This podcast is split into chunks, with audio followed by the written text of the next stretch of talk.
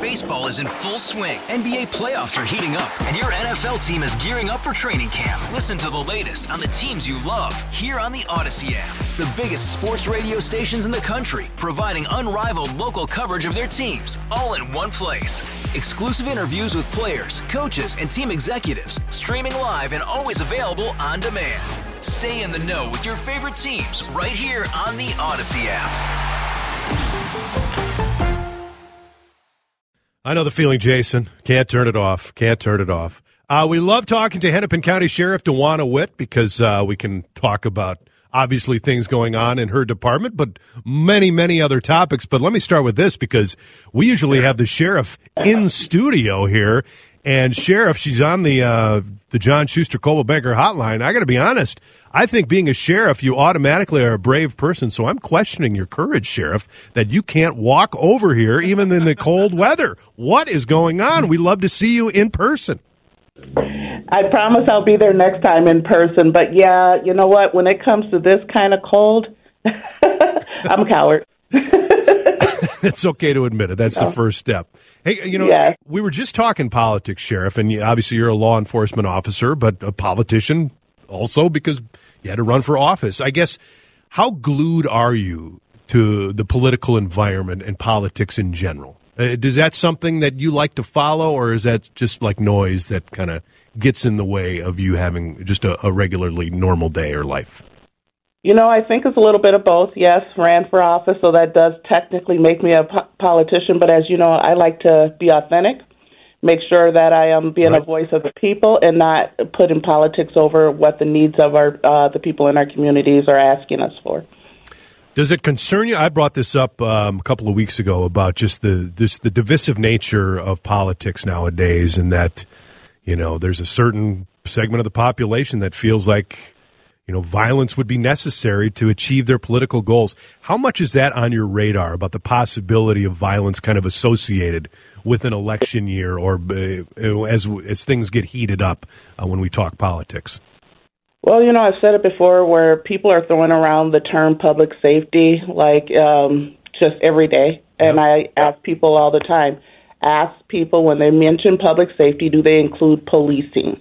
Because people have different definitions about what public safety looks like. And, you know, we know that um, policing, law enforcement has to be a part of that conversation. You know, we need people out here that are keeping people safe, you know, bravely doing so. So, you know, public safety, does that include policing? That needs to be the question that we need to ask our elected officials so that we can get honest answers because people are talking about how they don't feel safe and they're looking at all of the rhetoric that's going on in the communities and people just want to simply feel safe. That's a great point, especially because we've got another legislative session about to start. How uh, how f- are you going to be a frequent visitor to the Capitol this year to ensure that uh, your uh, de- definition of public safety that you just laid out is one that is recognized by lawmakers uh, of both parties? Yes, we have to show up and we have to use our voices. I, I do plan on being um, at the Capitol uh, quite a bit as time allows. And also, you know, as a member of the Minnesota Sheriff's Association, you know, we've talked mm-hmm. um, amongst ourselves too about making sure that we are present there so that we are being in those conversations around public safety and, and policing to be more specific. Is there one piece of legislation? I don't mean to put you on the spot. Is there one that's on your radar this year that uh, may come up that, that you want to make sure you and your fellow colleagues' voices are heard on?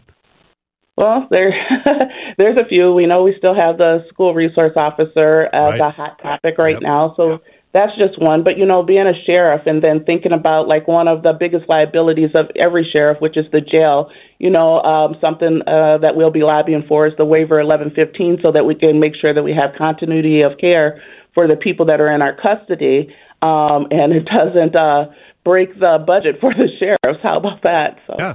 So that, that's great top. So that that would involve you know having people staffed in jails who are ready to respond should an emergency come up, come up. Is that is that what you're arguing for, and is that uh, is that a critical point right now where we don't have that in county jails? Well, you know, we do have that, but this is more specifically talking about the physical and the mental health of the people that are in our custody. Right. You know, we right. know that what we see in our communities are also reflective of what we're seeing in our jails. Um, and sadly, you know, sometimes, you know, when we get people into custody, they're cut off from insurance. And then for those who are ready, who are at that point where they want to do better and be better and accept those services, they have to go back and try to establish getting some kind of insurance so they can continue that continuity of care. And then the other piece of that is like when we're talking about like budgetary issues, you know, we were well over budget doing what we needed to do, which is providing care for the people in our custody. You know that healthcare is very expensive, so you know looking for some support and and that and making sure again um, the continuity of care is is has to be something that we're talking about. You know, Hennepin County Jail being a pretrial facility, over 80% of the people that are in our custody do go back in their communities. So we want to, when they leave here, we at least need to do our best in making sure that they receive um, whatever services to hopefully keep them from coming back. Such a great point. We were talking to Hennepin County Sheriff Dawanna Witt. She's on the uh, John Schuster Coldwell Banker Hotline. We started talking about the cold, but it is a real problem. But when it's this cold, I I, I always think about when I'm walking downtown people who have no home, the homeless people who have to brave this cold, and just you feel so bad and feel so vulnerable for them. How does your office, I guess, monitor those folks, people who really get into trouble and need help uh, when it gets this bad? You know, um, so Hennepin County as a whole is doing a lot of work. You know, we still have street outreach um, people that are on the ground. We've opened up warming centers. We're still working on getting people into secure and safe housing. And then, you know, the winter overflow shelters, you know, for families, um, that is something that has been increased. You know, and something if I could uh, bring the attention to your listeners to is, you know, we have a site where people can go to for that inter- information, and that's hennepin.us backslash stay warm. So a lot of work um, is being done on that, you know, but we also need to talk about, you know, the people that are experiencing this homelessness they do need help. Yep. And we know that encampments have um, a lot of issues around it, to include safety, to include crime, and things like that. It is irresponsible um, and inhumane to allow this to exist, you know, for multiple months at a time, and especially when we have such extreme cold temperatures right now. Is that uh, has your office been involved with? Because uh, we've seen this. It's almost like whack a mole, where we you know we we take one of these encampments down and we see another one spring up. Is is your office involved with some of the control of those, or is that primarily uh, uh the cities and local police departments that handle that? Baseball is in full swing. NBA playoffs are heating up, and your NFL team is gearing up for training camp. Listen to the latest on the teams you love here on the Odyssey app. The biggest sports radio stations in the country, providing unrivaled local coverage of their teams, all in one place. Exclusive interviews with players, coaches, and team executives, streaming live and always available on demand. Stay in the know with your favorite teams right here on the Odyssey app. Well, it's primarily the cities unless it's on county property. Um, as far as the encampments go, as far as the sheriff's office go, we have not had a, um, a lot of involvement with that when on city property. However, the uh, Hennepin County as a whole has been providing some of the resources in trying to make sure that we get people to safe and um, warm, stable housing. Uh, another topic I wanted to bring up with you because I think a lot of people, you know, you you assume that law enforcement agencies, whether police or county sheriff, uh, do similar work. But I, we were talking the other day about road enforcement because one of the things that happened during the pandemic that seems to have continued is people driving like knuckleheads, uh, mm-hmm. using the roads just crazily. I see it almost every single day. What kind of patrol uh, enforcement uh, does your office have? Is it strictly like county, rural county roads, or how often, I guess, does your uh, do your deputies get involved with like traffic enforcement? Every day, you know. Yeah. Um, we recently assigned a deputy to the um, Towards Zero Death initiative. That's the first time that this office has done that to enforce, uh, so that we can have DUI enforcement all the time. But to answer your question about being in the cities and then versus the rural areas, you know, as you know, the sheriff has oversight over the entire county. We go where we're needed. Yes, um, you could say maybe four or five years ago that we had a bigger um, um, imprint in the in the suburbs and then more rural areas and cities that contract with the sheriff's office. But as we see with uh, challenging times, our presence has been requested everywhere to include the city of Minneapolis. So we're doing that as well. You know, and, and our patrol um, in general, they increase their traffic enforcement details. with some of the other cities, making sure that we partner up throughout the county. So it's it's a, it's a big job, but uh, as you brought up, you know, driving crazy is exactly what we've seen uh, throughout the county. You know, just as recent as this past weekend, you know, uh, one of our deputies who was contr- um, conducting uh, a speed traffic safety uh, witnessed a car driving over 80 miles an hour in a 60 hour mile 60 hour mile per hour zone. And in the, when he did that and um, initiated traffic stop, that vehicle refused to stop. Um, the result of that incident was um, the, the car was safely pitted, um, but then that car started ramming into one of our squads as well as one of our uh, city agency squads. I believe it was uh, Brooklyn Park, or maybe not Brooklyn Park. I forget the city, but um, but was ramming into it in oh. in the event to try to get away. He was ultimately arrested, you know, um, for um, felony flee as well as suspected um, driving under the influence. But you know, that's that's just one point. You know, when we're looking at even like the auto auto theft, you know, which um, seems to be increasing yep. for, in 2024. Um, you know, what are we doing?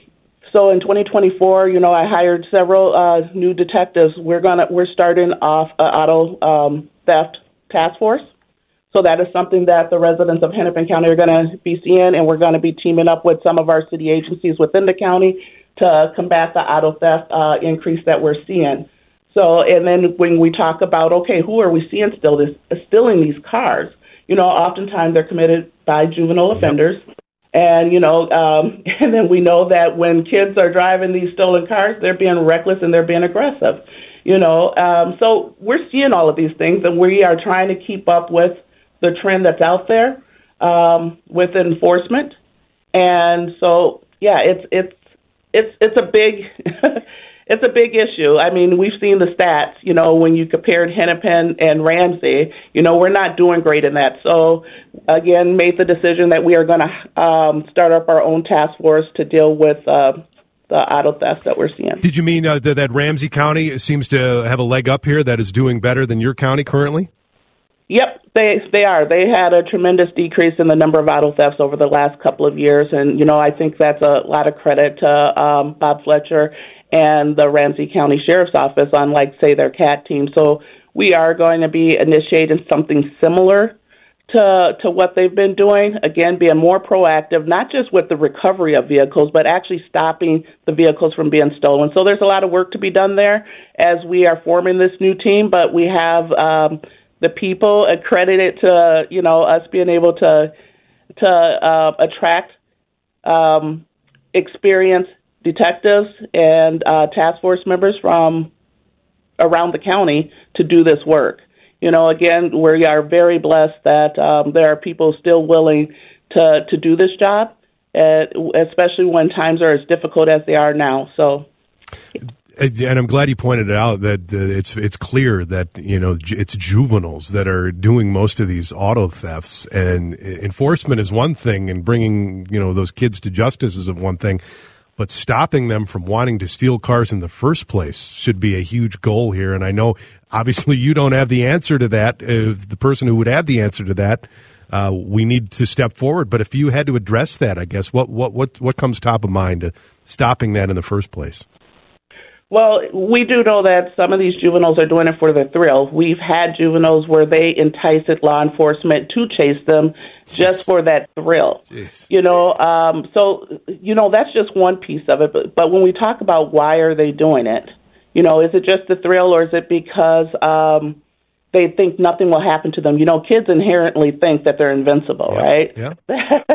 and they think that they're smarter than the adults. And hey, a lot of times I guess maybe they are but you know, um, the ability for them to realize that what they are doing is unsafe, and then also putting the public and others um, above them is not something that they're good at.